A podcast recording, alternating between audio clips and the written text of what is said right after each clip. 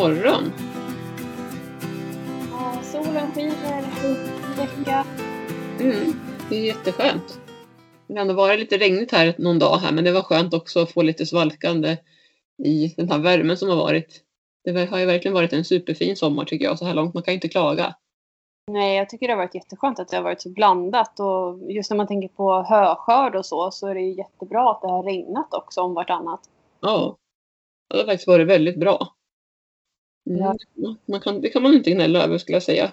Nej, jag tycker man kan se bara i vår sommarhage att det växer ju mycket mer än vad det gjorde den här tiden förra året. Ja, jag håller verkligen med. Jag hinner liksom, för jag har ju inte hästarna på sommarhagen varje dag för ibland så har vi har ju åkt iväg och gjort saker. Och, ja, idag, ibland har jag inte heller hunnit för att jag har haft massa ridlektioner och sånt där så då har hästarna fått gå hemma. Och då har det till och med hunnit växa upp i gräs i hagen då när de har gått i sommarhagen och ska gå hemma någon dag liksom. Så att det hinner ju till och med växa. Ja, Tycker jag jättemycket ändå fast de går och betar lite här och var. ja vi har ju faktiskt eh, vi har ju ridning i sommarhagen när jag har ridläger så att då får inte hästarna gå där de helgerna. Nej, just det. Och eh, nu har det liksom vuxit upp så mycket runt hindren på vissa ställen att de ser ut att vara liksom typ cavaletti-bommar nästan. Ja. Grattis. ja. Så att jag tänkte nu i veckan att hästarna skulle få gå över och ska få gå över och beta och, och beta ner lite och ha det mysigt i sommarhagen på dagtid. Det låter härligt. Ja. Jag tar ju också hem hästarna på kvällen sen. För att Mm. det, det känns bättre att ha dem hemma. Ja, jag håller med där. Jag gör ju samma sak. Då får man koll på dem. Ja, Att betet, räcker ju längre. betet räcker ju längre också då. Ja, precis. Och jag tycker att det är bra, eller det är skönt för mig som tävlar att jag har, jag byter inte foder helt och hållet utan de äter gräs och sitt hösilage. Ja, Det blir inte lika stor omställning. nej, precis. Nej, det är faktiskt jättebra. Jag har ju inte gjort så här på, på det här sättet förut. När jag har släppt dem på bete så har de ju gått på bete liksom hela sommaren. Ja, Dag ut och dag in. Och sovit på nätterna och så, så har jag bara tagit hem dem till stallet när jag ska träna och, och rida och sådär. Så ner igen liksom. Men det har ju varit då med Herman och Ingis. Men sen jag köpte Abbe då så har de inte gått på bete. Ja, det här har jag nog berättat i tidigare avsnitt. Men som sagt, så det här är första gången som jag tar hem dem. Liksom sådär. Om de går några timmar och så tar jag hem dem och så får de hösilage, precis som du säger att du också gör. Och det är faktiskt, det är ju ändå väldigt bra också tycker jag. För som du säger, man blandar ju upp maten lite. Eh, och just det här att kunna välja också. Ibland har man dem hemma och ibland går de ner på bete. mm. Eh, ja, det är skönt och alltså många har ju hästarna på bete på sommaren och liksom ställer av dem och så. Men jag tänker, eh, för mig som tävlar så är det här min bästa tävlingssäsong. Eller min bästa del av tävlingssäsongen då det är mest tä- tävlingar. mm. även som företagare, hästföretagare, så är det ju nu vi har som mest lektioner, eller hur? ja men precis. Nu har jag dagridläger och även privatlektioner ganska så mycket. Framförallt här nu i juni. Sen blir det lite lugnare i juli och augusti. Mm. Men eh, hästarna behöver ju ändå motion. Precis som du säger, många ställer av. Men jag tycker att jag känner att hästarna mår bäst här hemma om de får röra på sig. Mm. Så, för Herman är också gammal. Han behöver ändå röra på sig för att hålla igång sina leder och sådär. Så det, ja, Ja. det är en bra lösning för oss i alla fall att göra så här. ja, jag tycker det är skönare att ställa av dem lite i december eller så kring jul och nyår när det ändå är massa annat och det är kanske inte så roligt väder heller. Nej. Nej precis, det är en härlig tid att rida nu och så. Det finns ju, ja, det är, man njuter ju verkligen när man kommer ut i skog och mark. Ja, det är superhärligt nu verkligen. Och just när det har varit lite, det har fläktat lite grann också senaste dagarna och det tycker jag är skönt. Ja. Och ni har väl varit nere och badat ganska mycket med hästar också, eller hur? Ja, det har vi faktiskt varit. Ja. Eh, Nu så är man ju väldigt sugen på att eh, ta sig dit någon dag och eh, sadla av hästen där uppe. Eh, Ja. Gå i eller rida i barbacka med bikini eller baddräkt för att kanske bada alltså på riktigt mer alltså, med hästarna. Mm. Vi kan rida barbacka upp till sjön också men det är ju, ja vad blir det, sex kilometer enkel väg. Mm. Det är ändå 1,2 mil totalt. Och eh, ska man trava och galoppera och sådär då får man ju lite träningsverk kanske. Ja, Det är verkligen. inte så, jag, jag brukar inte rida ut så jättemycket barbacka. Ibland gör jag det, men eh, oftast så liksom, vill jag ju kunna fokusera på mitt träningspass ordentligt och då vill jag gärna ha sadel så att jag kan stå i lätt sits och sådär. Ja, Men eh, ja, det är bra träning. verkligen. Alltså jag kände det bara jag har ridit nu på Herman till och från Sommarhagen några gånger så ja, det känns faktiskt. Och sen så har han varit lite spänd också när han, jag har ju ridit honom själv och lämnat de andra och sådär så ja, jag har faktiskt också känt lite lätt så här, träningsvärk framförallt första dagen där efter första ridningen. Där. Men det är bra träning för jag gör det ju väldigt sällan och med Abbe jag ju inte barbacka överhuvudtaget liksom. Jag har inte kommit dit än så att eh, det är liksom ja, väldigt sällan. Ja, Om man tränar lite andra muskler, lite mer. ja precis. Jag brukar faktiskt rida barbacka någon gång i veckan, men eh, det brukar vara på mina dressyrpass mest då. Eller Ja, att vara ute. Alltså, ibland har jag hästar som bara ska ut och skritta eller ta det lugnt och då brukar jag passa på att rida barbacka också. ja just det. Det blir lite mera utmaning eh, och balansträning. Ja. Mm. Sen är det så olika också från häst till häst. Hur, hur deras rygg är byggd ju. Mm. Hur är dina där? Liksom, är det någon som är väldigt rund över ryggen eller? Ja, jag har några som är mycket bättre att rida på barbacka än andra. Eh, Ja. Shaman och eh, Bullen till exempel. De har ju väldigt, väldigt hög manke och är ganska sm- smäckra över ryggen. Och de blir inte lika stabila att sitta på och inte lika bekvämt heller. Eh, det är mycket bättre med de som är lite mera runda som köttbullar typ. Ja, men samtidigt kan jag tycka att det är en utmaning också för Herman är ju sån.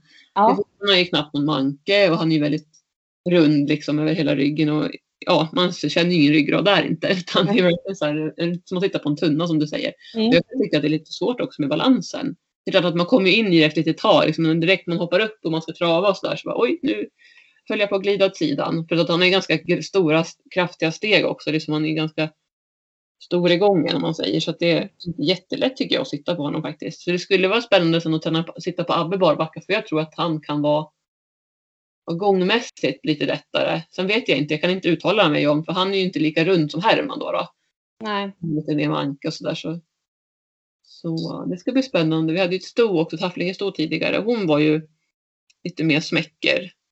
Mm. eh, Som du beskriver där. Men jag upplevde ändå att det var bekvämt att rida barbacka på henne faktiskt. Ja, Sen beror det väl på liksom hur från person till person också vad man gillar tänker jag. Ja, jag tänker också med, alltså just när de har den här höga manken så blir det ju, ja framförallt om de är, att de har lite svängd rygg.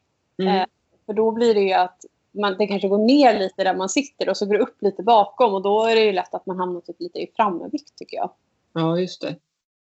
Det är sant. Så att det är mycket man, eh, men det är väldigt nyttigt att rida barbacka. Då blir man mer medveten om vad man behöver göra själv känner jag. För sadeln är ju inte där och rättar till oss. Nej. Det är verkligen. Men sen också bara det här att rida utan stigbyglar, stigläder. Ja, Det är också väldigt nyttigt. ja, oh, ja. Och bara släppa stigbyglarna och komma ner lite och känna hur man sitter. Och... Så brukar jag göra ganska ofta som- tidigare det på Herman och så, så har jag gjort det mycket när vi har skrittat av på vägen hem och sådär liksom. Då har jag ridit mycket så. Bara för att sträcka ut benen när man har varit ute och ridit långt. Ehm, och sen brukar vi göra det mycket på lektionerna här också, till eleverna får göra så. Mm. Ja, efter att man har ridit utan stigbyglar känns det som att man eh, har fått längre ben. Eller hur? För att sen när man ska ta stigbyglarna igen då känns ju de ofta lite korta. Och det är ju för att man kanske har verkligen kommit ner i sadeln ordentligt och slappnat av i benen. Mm. Och det är bra om man kan variera lite grann. Sen så, ja, jag har ridit lite så med med Abbe, det har jag gjort. De Mm. dagarna man känns så här väldigt lugn. Eh, men sen vågar jag inte alltid göra det heller, liksom, just för att man vet aldrig med honom. För det kan ju vara så att han känns väldigt lugn, sen kan han ändå hoppa till för saker för för sig att det är någonting som är jättefarligt. Det är Mm. typ som att han, ska man säga, ja, ska förklara, Nej, men det är typ som att han går och sover, typ. Alltså den känslan att han är väldigt avslappnad. Men sen bara helt plötsligt så blir han, då blir han väldigt rädd också, kan han bli om, om han blir skrämd i, det, i den situationen när han också är avslappnad. Så Mm. det är inte alltid lätt. Nej. Nej. Det är lite prövande för balansen som sagt. Ja, det är det ju. Men eh, har du haft för dig något särskilt nu då som vi hörde senast? Ja, men det har varit fullt upp här. Jag, jag sa det här att jag har inte ridit på Abbe. Eller jag har inte tränat Abbe. Han har faktiskt fått haft semester i en vecka ungefär. Eh, vi har gått lite på ridbanan och så har gått till och från Sommarhagen. Men inte något mer än så. Eh, så att, eh, men det har varit fullt upp med både mitt andra jobb och sen så gick ju barnen på sommarlov här i torsdags då. Och så hade jag dagridläge med Herman och Gingis i fredags. Då när förra avsnittet släpptes där ju. Det var ju mitt första dagridläger som startade igång.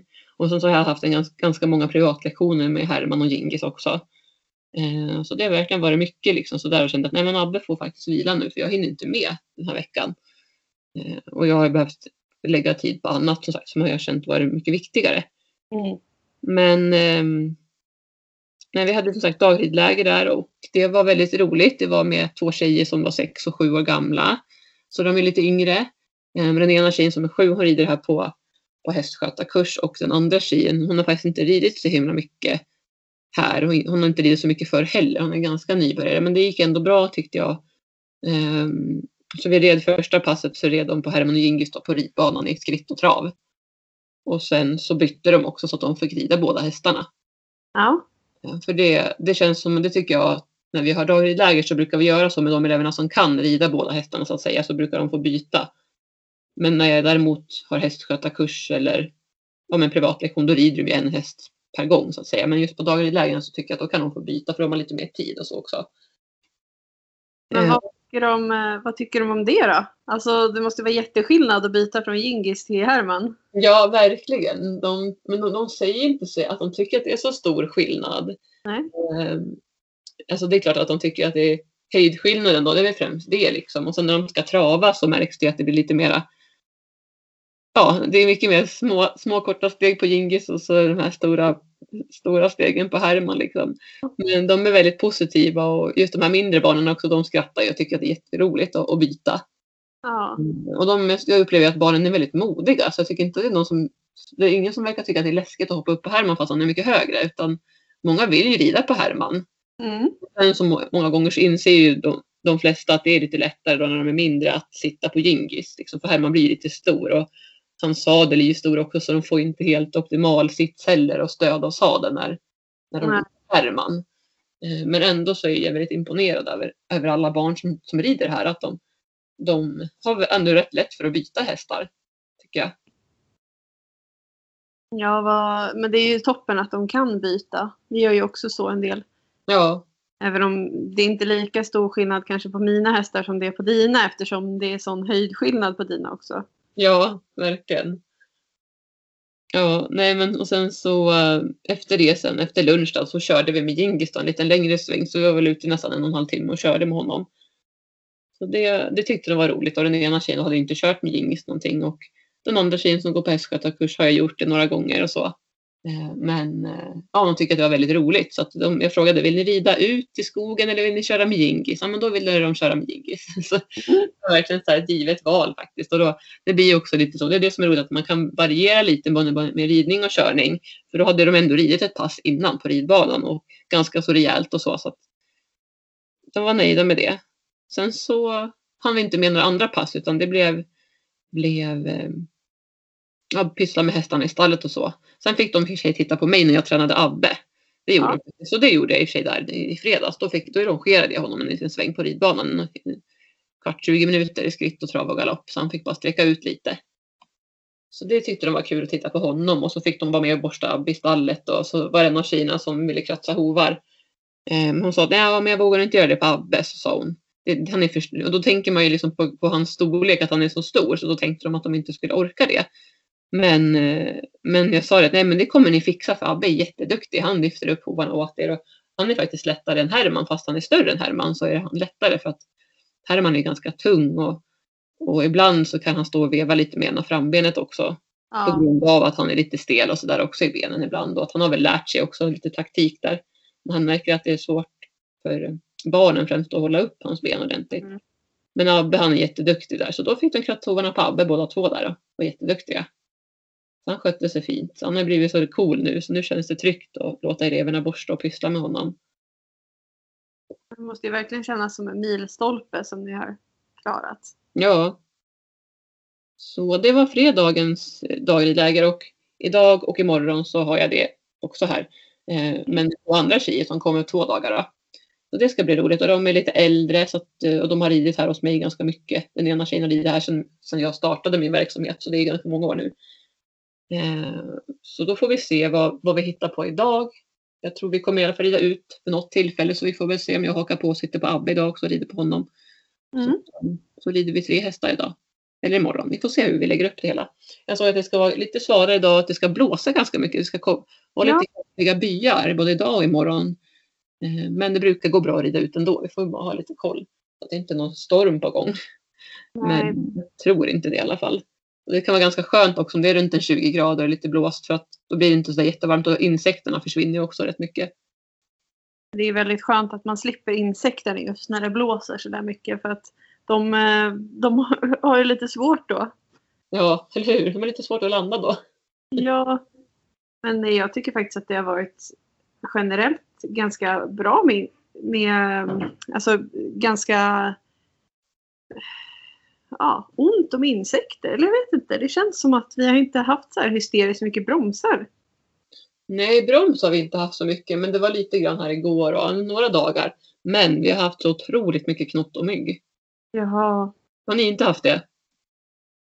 Inte jättemycket. En del i skogen sådär när man är ute och rider och man märker att det liksom har regnat mycket nu i vecka, veckorna som har varit och det är vatten ute i skogen och så blir det ja. skuggigt och då finns det ju massor av mygg där. Ja, just. Men inte hemma så mycket?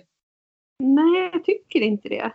Men ni har ju ändå ganska öppet där i hagarna framförallt har ju ni runt omkring. Ja. Så det är jättebra tänker jag. Ja. Annars har vi haft ganska mycket, eller vi har haft mycket knott och mygg. Och jag vet att det är många faktiskt som har sagt det också. Jag var upp till min syster här i förra veckan på tisdagen där. Uppe mot Gävle, Forsbacka bor de. Ja. Och då, då var det en granne som kom förbi och sa att ja, men det har varit så otroligt mycket, mycket knott. Vi har aldrig haft så här mycket och de hade bott där, där de bodde då i 12 år eller vad det var. Ja. Så det var liksom rekordår med insekter. Eh, men det kan ju vara lite olika som sagt beroende på var man bor också tänker jag. Ja, såklart men efter det här regnet som kom. När det regnade så himla mycket där. En, framförallt mm. en dag, men det var ju två dagar det regnade. Det var väl då som det blev ännu mera mygg och knott. Ja. Ja men de, eh, precis, de lär ju frodas nu när det är sånt här klimat som de tycker om. Verkligen. Hur, hur har, vad har du haft för dig då veckan som har varit här? Jag har ju också haft ridläger på helgen. Ja. Eh, och i veckan då innan lägret så, så hade jag ju en del ridlektioner och sånt där. Så det har varit väldigt, väldigt mycket i veckan. Eh, jag jobbar väldigt mycket just nu och kommer köra ridläger den här helgen som kommer också. Och sen är det faktiskt inga ridläger på helgerna förrän i slutet på juli. Okej. Okay. Eh, och det ska bli ganska skönt för att ja, som sagt, jag jobbar mycket och jag har bara, jag har tagit ledigt på midsommarhelgen och det är typ den enda helgen jag är ledig i hela juni och juli. Så att det, det ska bli väldigt skönt att ha det lite lugnt då. Ja. Att, alltså jag, jag kan ju vara ledig ibland på vardagar och så men det är ändå ibland skönt att ha en helg. Mm. Ja, det är då så många andra är lediga också tänker jag. Ja, men, och då blir det ju ofta så. Det är då många vill boka in lektioner. Mm. Eh, jag har ju många kunder som eh, kommer från Stockholm eller däromkring och då är de ute på sina landställen på helgerna och det är då de vill rida för mig. Just det. Eh, så att nu har jag känt mig lite taskig. nej men jag, jag har verkligen varit noga med att bara säga att nej, inga bokningar den helgen. Och mm. Då har ju de fått stå över ganska länge eftersom att jag har mina helgläger nu också och då bokar jag inte heller in någonting för att det blir för, det blir för långa dagar liksom. Ja. Så ja, men man måste liksom hitta en, en balans och även om jag vet att jag skulle orka det liksom den dagen så blir jag ju ganska trött efteråt. Ja, och det är ju viktigt med annan typ av återhämtning också, även om som du har pratat om att vi får återhämtning och njuter när vi är med hästarna, men man behöver också få göra någonting annat. Bara, Ja. bara, göra, ja, bara liksom inte vara med hästarna så mycket Mm. en helg eller någon dag. Ja, Det är faktiskt viktigt, precis som du säger. För det är lätt att boka in som man tänker att man har tid och hästarna ska tränas. Och, ja, men det är klart att, och så vill man ju förstås inte, inte tacka nej heller, eller säga nej till, till kunder som vill boka in sig. Men samtidigt så måste man göra det ibland. Och det tror jag också att våra kunder förstår. Att vi måste också Ja. vara lediga. Jo, och det är ju så de flesta har liksom reagerat så och sagt att ja, oj, ja, jag har sett att du har jättemycket just nu och vad skönt att du ska vara ledig och sådär. Så att de flesta har ju som sagt förståelse för det. Ja, Ehm, och det är väldigt viktigt att man faktiskt tillåter sig själv att vara ledig och att man kan säga nej. mm. Det alltså det, är- det är mycket annat ändå. Vi har ju, som sagt, vi hade ju vårt läger här nu i helgen och det var jättehärligt och vi hade superfina dagar. Ehm, och ja, men vi slutade så här vid halv fyra, fyra på eftermiddagen. Men sen efter det, då måste man ju, alltså då är det annat som behöver göras. ja det är ju det. Liksom. Då ska man mocka, man ska fixa vatten och fixa Ja. hö. Allt möjligt. Så att det, dagarna håller ju ändå på till typ 6-7 och sen ska hästarna, jag har ju två hästar som står inne på nätterna också och då ska ju de in typ vid 9 på kvällen så att det Mm. blir ändå som sagt långa dagar. Det blir ju det. Ja, men eh, det är ju väldigt roligt att ha de här lägren tycker jag. Både med, jag har ju både med vuxna och med barn och det är kul att träffa många nya människor. Ja, jag håller med. Jag tycker det, det är bland det roligaste. Och, och träffa, som du säger, både nya människor och de som har ridit här länge. Och, och, och jag ser jättemycket fram emot dagliglägren här idag imorgon. Eh, Så att, ja, det alltså alla, alla är jättehärliga på sitt sätt. Liksom. Men de här tjejerna som går nu har ju ridit här ganska länge och de är verkligen, verkligen väldigt intresserade. Det blir Mm. extra kul. De tycker att det är roligt att göra alla saker. Eh, Och det blir inte bara så här fokus på ridningen som det kan bli ibland med vissa elever också för att de helst vill rida och så. Det är fullt förståeligt för alla har ju inte det här bri- jättebrinnande intresset och sen beroende på hur gammal man är och så där också ju förstås. Och hålla, orka hålla fokus så många timmar som den där för det är ändå sex timmar. Eh, Men det är, ja, det är jätteroligt verkligen. Något som ger mycket tillbaka. Ja, eller hur? Ja, och så att få dela det här intresset och dela hästarna liksom med andra som verkligen uppskattar dem och man ser att de fastnar för hästarna och börjar tycka om dem och så. Det tycker jag är väldigt fint. Mm. Precis, det där satte du orden i mun tänkte jag säga. Det var Mm. precis det jag också kände. Att de, dela glädjen, för man tänker tillbaka. Jag kanske, de tjejerna som kommer idag, jag kanske känner igen mig så mycket i hur jag var när jag var i deras ålder. Ehm, och det var ju runt där när jag skaffade häst också, eller fick min första häst i deras ålder. Liksom, så att det, ja, det är väldigt, väldigt roligt. Och även om man är 32 idag och barnen är liksom mycket, mycket yngre än en så blir det liksom nästan som kompisar. Ja, Det är det som är så roligt att man, när man har ett gemensamt intresse så där så spelar ju inte åldern någon roll liksom, utan man har roligt tillsammans och man blir lite som kompisar fast man är deras rid, ridlärare under några dagar. Ja där säger också någonting som är väldigt viktigt inom vår sport och det är just det att alltså åldern har ju nästan ingen betydelse för att vi alla har ju ett gemensamt intresse och vi kan mötas där liksom. Eller hur? Det tror jag är väldigt, alltså det är fantastiskt med idrott eh, och framförallt hästar liksom för att de förenar oss så bra. Mm. Jo, jag vet att till och med eleverna säger det också. Liksom, en del att så här, "Om det känns som att vi är som kompisar Marie fast... Och, vet, så här. och det är väldigt roligt också om man får bekräftelse från barnen själva att de tycker det. Ja, Jag vet att några också har lyssnat på våran podd. det är något särskilt med barn som har den här kärleken för djuret verkligen. Eller hur?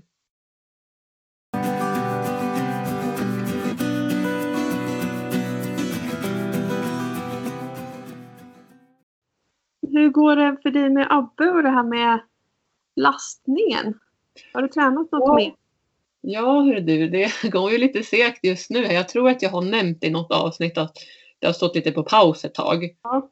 Eh, Men om vi, vi börjar lite från början så för er som inte har hört det så Abbe har ju aldrig åkt en vanlig hästtransport utan han har åkt lastbil, en stor lastbil och han åkte hit ifrån Spanien. Eh, och det tog ju nio dagar. Så att eh, han, är, han var ju van att gå av och på den där lastbilen varje dag. Eh, för att åka vidare liksom de här nio dagarna som det tog. Eh, och jag vet att också de som körde honom sa det. Eh, transportbolaget där att han var en av de snällaste hästarna som de hade på resan. Och, och också att han, han var väldigt okomplicerad. Liksom. Och det var ju väldigt skönt kände jag då att höra eftersom att jag hade köpt honom osedd. Eh, liksom så. Men jag visste ändå att det här med lastning måste man ju ändå ta det lugnt med för att det, man vet ju aldrig. Liksom, det är djur och man vet inte vad de har för tidigare erfarenheter heller. Liksom, och, om, och det är ändå, man ska ändå veta att det är en, skrämd, alltså en trängd situation för en häst att hamna inne i ett hästsläp våra vårat hästsläp, jag kan inte säga att det är jättemörkt men vägg, sidoväggarna liksom ner till de är ändå mörka och eh, taket är vitt. Men det är ändå lite mörkare. Många gånger kan det vara att man har lite ljusare hästsläp med vitt och så. Det tänker jag många gånger kan vara en fördel. Vad jag har lärt mig i alla fall. Eh, men eh, så jag tänkte att vi kommer ju behöva börja i stort sett från början så. Och sen då när vi började första lastträningen, jag kommer inte ihåg hur nära inpå det var, men det var väl ganska nära inpå där. Han kom ju 30 juli förra året och, och jag för mig att det var någonstans, kan det varit i augusti eller september Och Jag minns inte nu faktiskt, men jag kan ju kolla upp det bättre sen. Jag har ju det uppskrivet i min Ridley-app. um, så vad heter det, då, men då, då började vi lastträningen och, och jag hade repgrim och jag hade spö. Och eh, varför liksom, ett spö kan vara bra att ha ju som ett verktyg. Man behöver peta på hästen när man inte når den för att man ska ju ändå tänka på avståndet till hästen också när man tränar lastning eller när man ska lasta tänk, tänker jag. Framförallt om man inte vet hur hästen kommer reagera. Eh, så då är ett, ett dressyrspö då ett lite längre bra tycker jag att använda. Och sen en repgrimma för det blir mycket tydligare för hästen också de här signalerna som man ger och med eftergift och sådana saker för trycket hamnar ju på rätt ställe. Det kan vi fördjupa oss i mer i ett annat avsnitt också sen med det med repgrimman. Men ehm, nej, så Abbe han, han var ju så sugen där så jag hann inte, var, jag hann inte liksom att bromsa honom. Han bara klev rakt på. Och du vet, jag tror att det liksom eftersom att ändå ganska nära in på han kom till mig så han var ju så van att bara kliva på det där hästsläpet. Ja. Eller bilen när han åkte från Spanien och hit. Han var bara, han visste okej okay, nu ska vi upp på rampen här liksom, ingen stor grej. Och är det helt plötsligt så var han ju inne och tänkte, men gud vad bra, han är ju jättelättlastad, det här verkar inte vara några problem liksom. Och han stod där inne liksom och sen så tänkte jag, men då ska vi backa ut här nu då. Och han eh, ville inte backa ut. Då kände, märkte jag direkt att han blev osäker. Hur ska jag komma ut? För han var ju van att vända i transport eller i hästsläpet ja. då som hade åkt i lastbilen. Vända i den och gå ut framlänges så att säga, ner på rampen. Så när han helt plötsligt skulle backa, då, nej, då kopplade han inte hur han skulle göra. Han visste inte hur han skulle lyfta bakbenen. Eh, han kom, efter ett litet tag så kom vi ju fram till rampen, men han stod med bakhovarna liksom i mellanrummet mellan golvet och, och luckan. Mm. Och det fastnade där och det nästan hängde på, på rumpan. Så här, för han visste inte att han skulle, man vågade inte backa bak skulle jag säga. Det var väl känslan av att inte veta vad, vad, vad, vad marken slutade någonstans. Typ som man blev utknuffad från ett stup. Ja. jag tänker mig att han kände. Alltså, han, inte, han hade inte gjort det där förr. Och det med facit han, det skulle jag ju ha tänkt på innan. Men så mycket lastvana har ju inte jag så att jag kan säga att ja, jag har varit med om den situationen förr. Nej. Men jag är, jag är ju snarare van att jag bland hästarna inte vill gå in i transporten, att de står utanför och vägrar gå in och inte vill ens kliva upp på rampen. Det är vad jag har varit med om många gånger. Framförallt med vårt haflingersto som vi hade tidigare. Det var ganska svårlastat. Men en annan historia. Men i alla fall så vi stod där. Jag tog tog, tror att det tog en timme och 15 minuter. Till slut så fick jag ju ut honom. Och det var liksom så här verkligen ett steg i taget. Och så eftergift och beröm och bra och så vidare.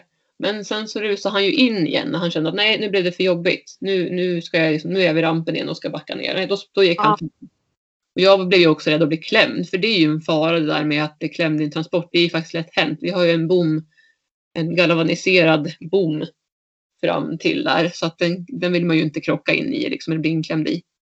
Men jag hade också gjort så vill jag minnas att jag hade ju tagit med själva mellanväggen, den hade jag dragit åt sidan så att det fanns mer, mer yta för honom.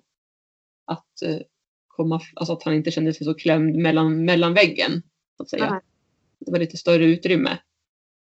men ändå. Det är väldigt begränsat för plats in i testsläpp. Ja, verkligen. kom jag ut då. Och det var efter att jag, jag, hade, jag började gråta för jag kände, jag kände mig så knäckt. Och det, det, det värsta i allt var väl egentligen att vi skulle iväg också efteråt. Jaha. Jag hade väl tänkt att, ja men, eller jag vet inte ens om jag hade tänkt på det. Jag tänkte väl att vi, vi skulle ju inte upp på rampen, eller vi skulle inte ens gå in i transporten egentligen ju. Men det var ju Abbe som var så snabb och bara klev på där. Med sina långa kliv så är han inne i släppet på ett par steg.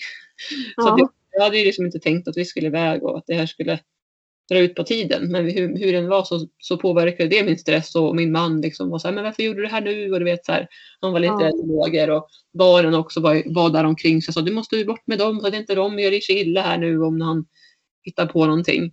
Så det var ju också den här stressen och det kan man ju verkligen säga. Är det någonting som man ska tänka på när man tränar lastning så ska man ju inte ha bråttom någonstans eller ha tid. Det hade inte jag då. Och det är klart att det kände han också så då blev jag lite stressad mentalt.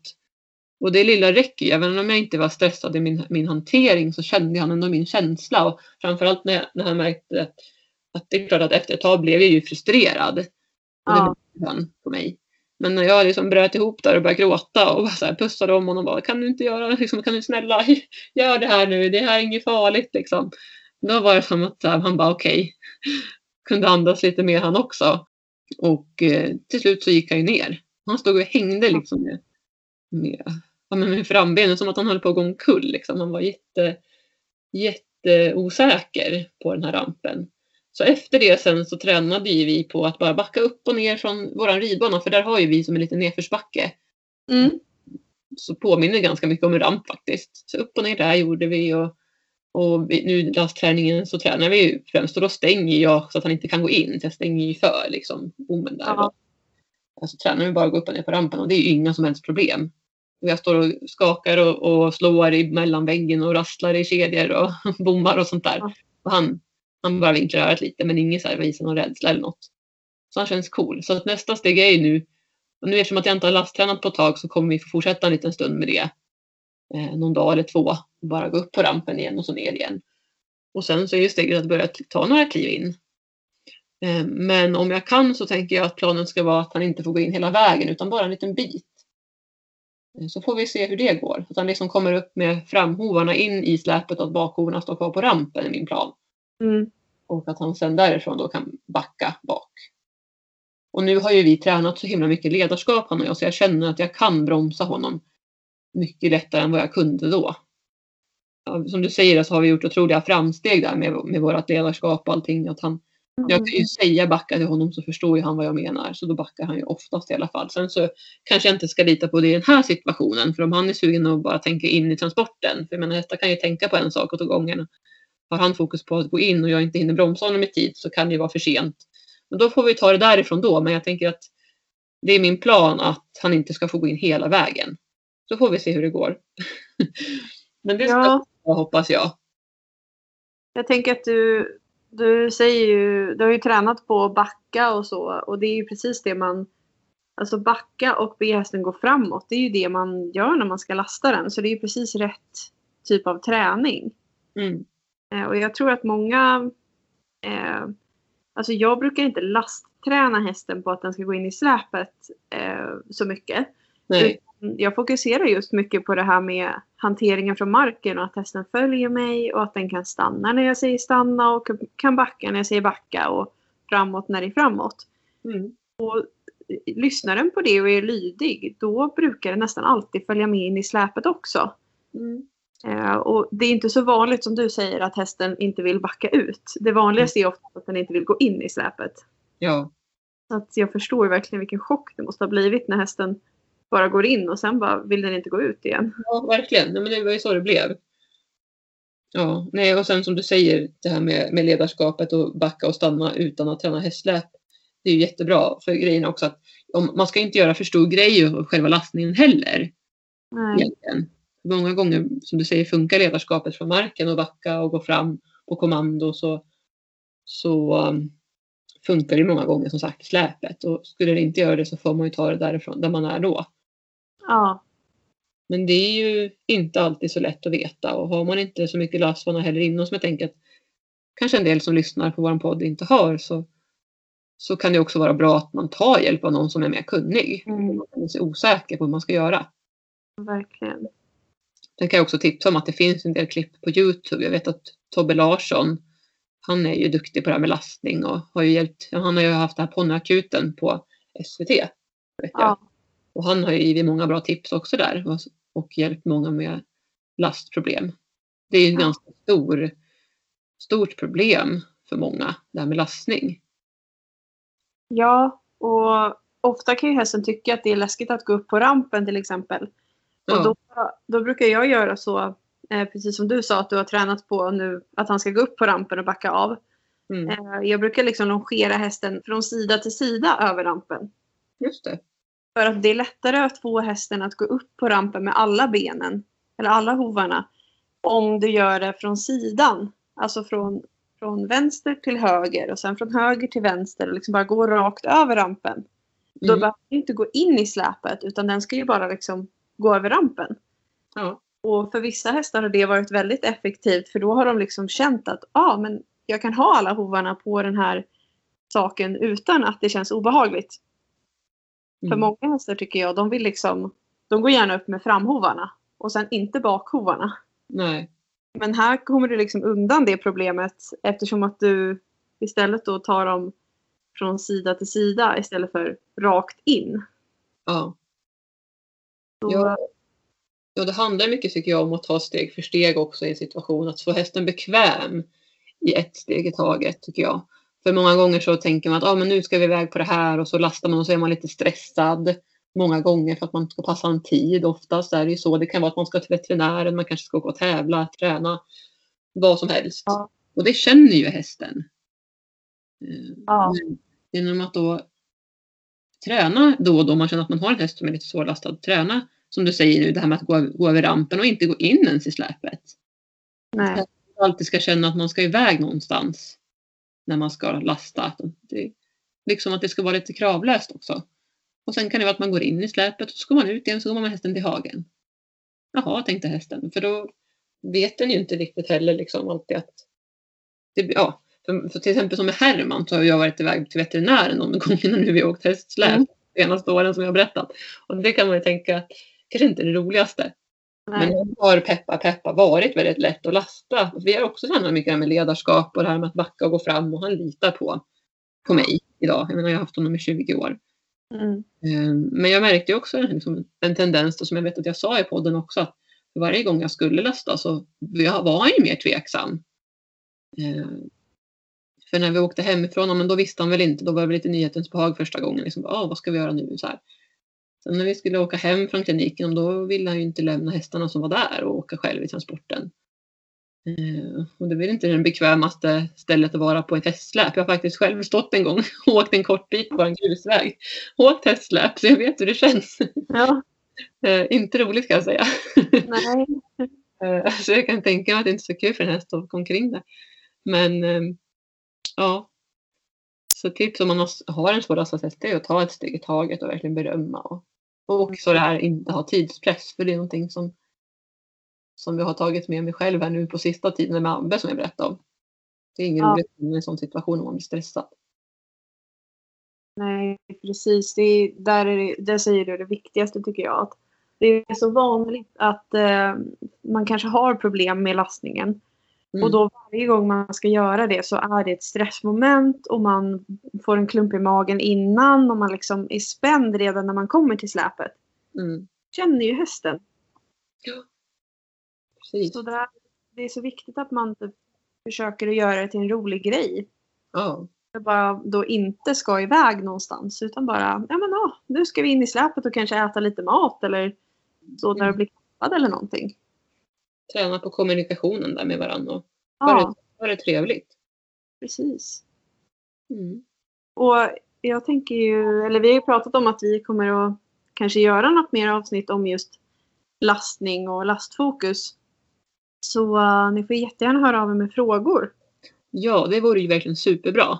Vi kan ju också säga det här nu, för nu börjar det närma sig sommar och semester och vi, våran plan är att vi ska förinspela några avsnitt som vi kan släppa här när vi är på lite semester här. Eh, för att ta en liten paus med inspelning av våran podd. Det är våran plan i alla fall som vi har tänkt. Och då kan ju det vara ett jättebra ämne att prata om, just lastning. Så det vore jättetoppen om ni vill komma in med lite frågor som ni undrar över. Det kan ju vara alltså problem som ni själva har med hästar eller bara allmänt. Eller om ni har frågor om det vi har pratat om just nu angående lastning, hur vi tänker eller vad saker och ting så hör av er. Ja, gör det. Det vore superkul och det behöver ju, det kan ju vara ledarskapsrelaterat eller annat som ändå liksom tar sig uttryck i lastning. Mm. Um, ja, hör av er med era frågor. Ni kan ju skriva till vår Facebook eller Instagram, Livet med häst-podden. Eh, eller till livetmedhast.gmail.com. Precis. Då säger vi så för den här veckan. Ja, men det gör vi. Alla får ha en fin vecka. Jag ska gå ut snart och ha dagridläger. Först in och äta lite frukost i tanken. Ja. Vad har du för planer nu Josefin?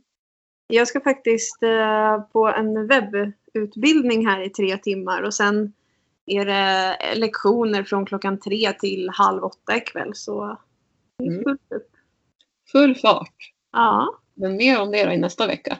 Ja, Ha det så bra allihopa. ha det så bra. Kram, kram. Kram, kram. Hej då. Hej då.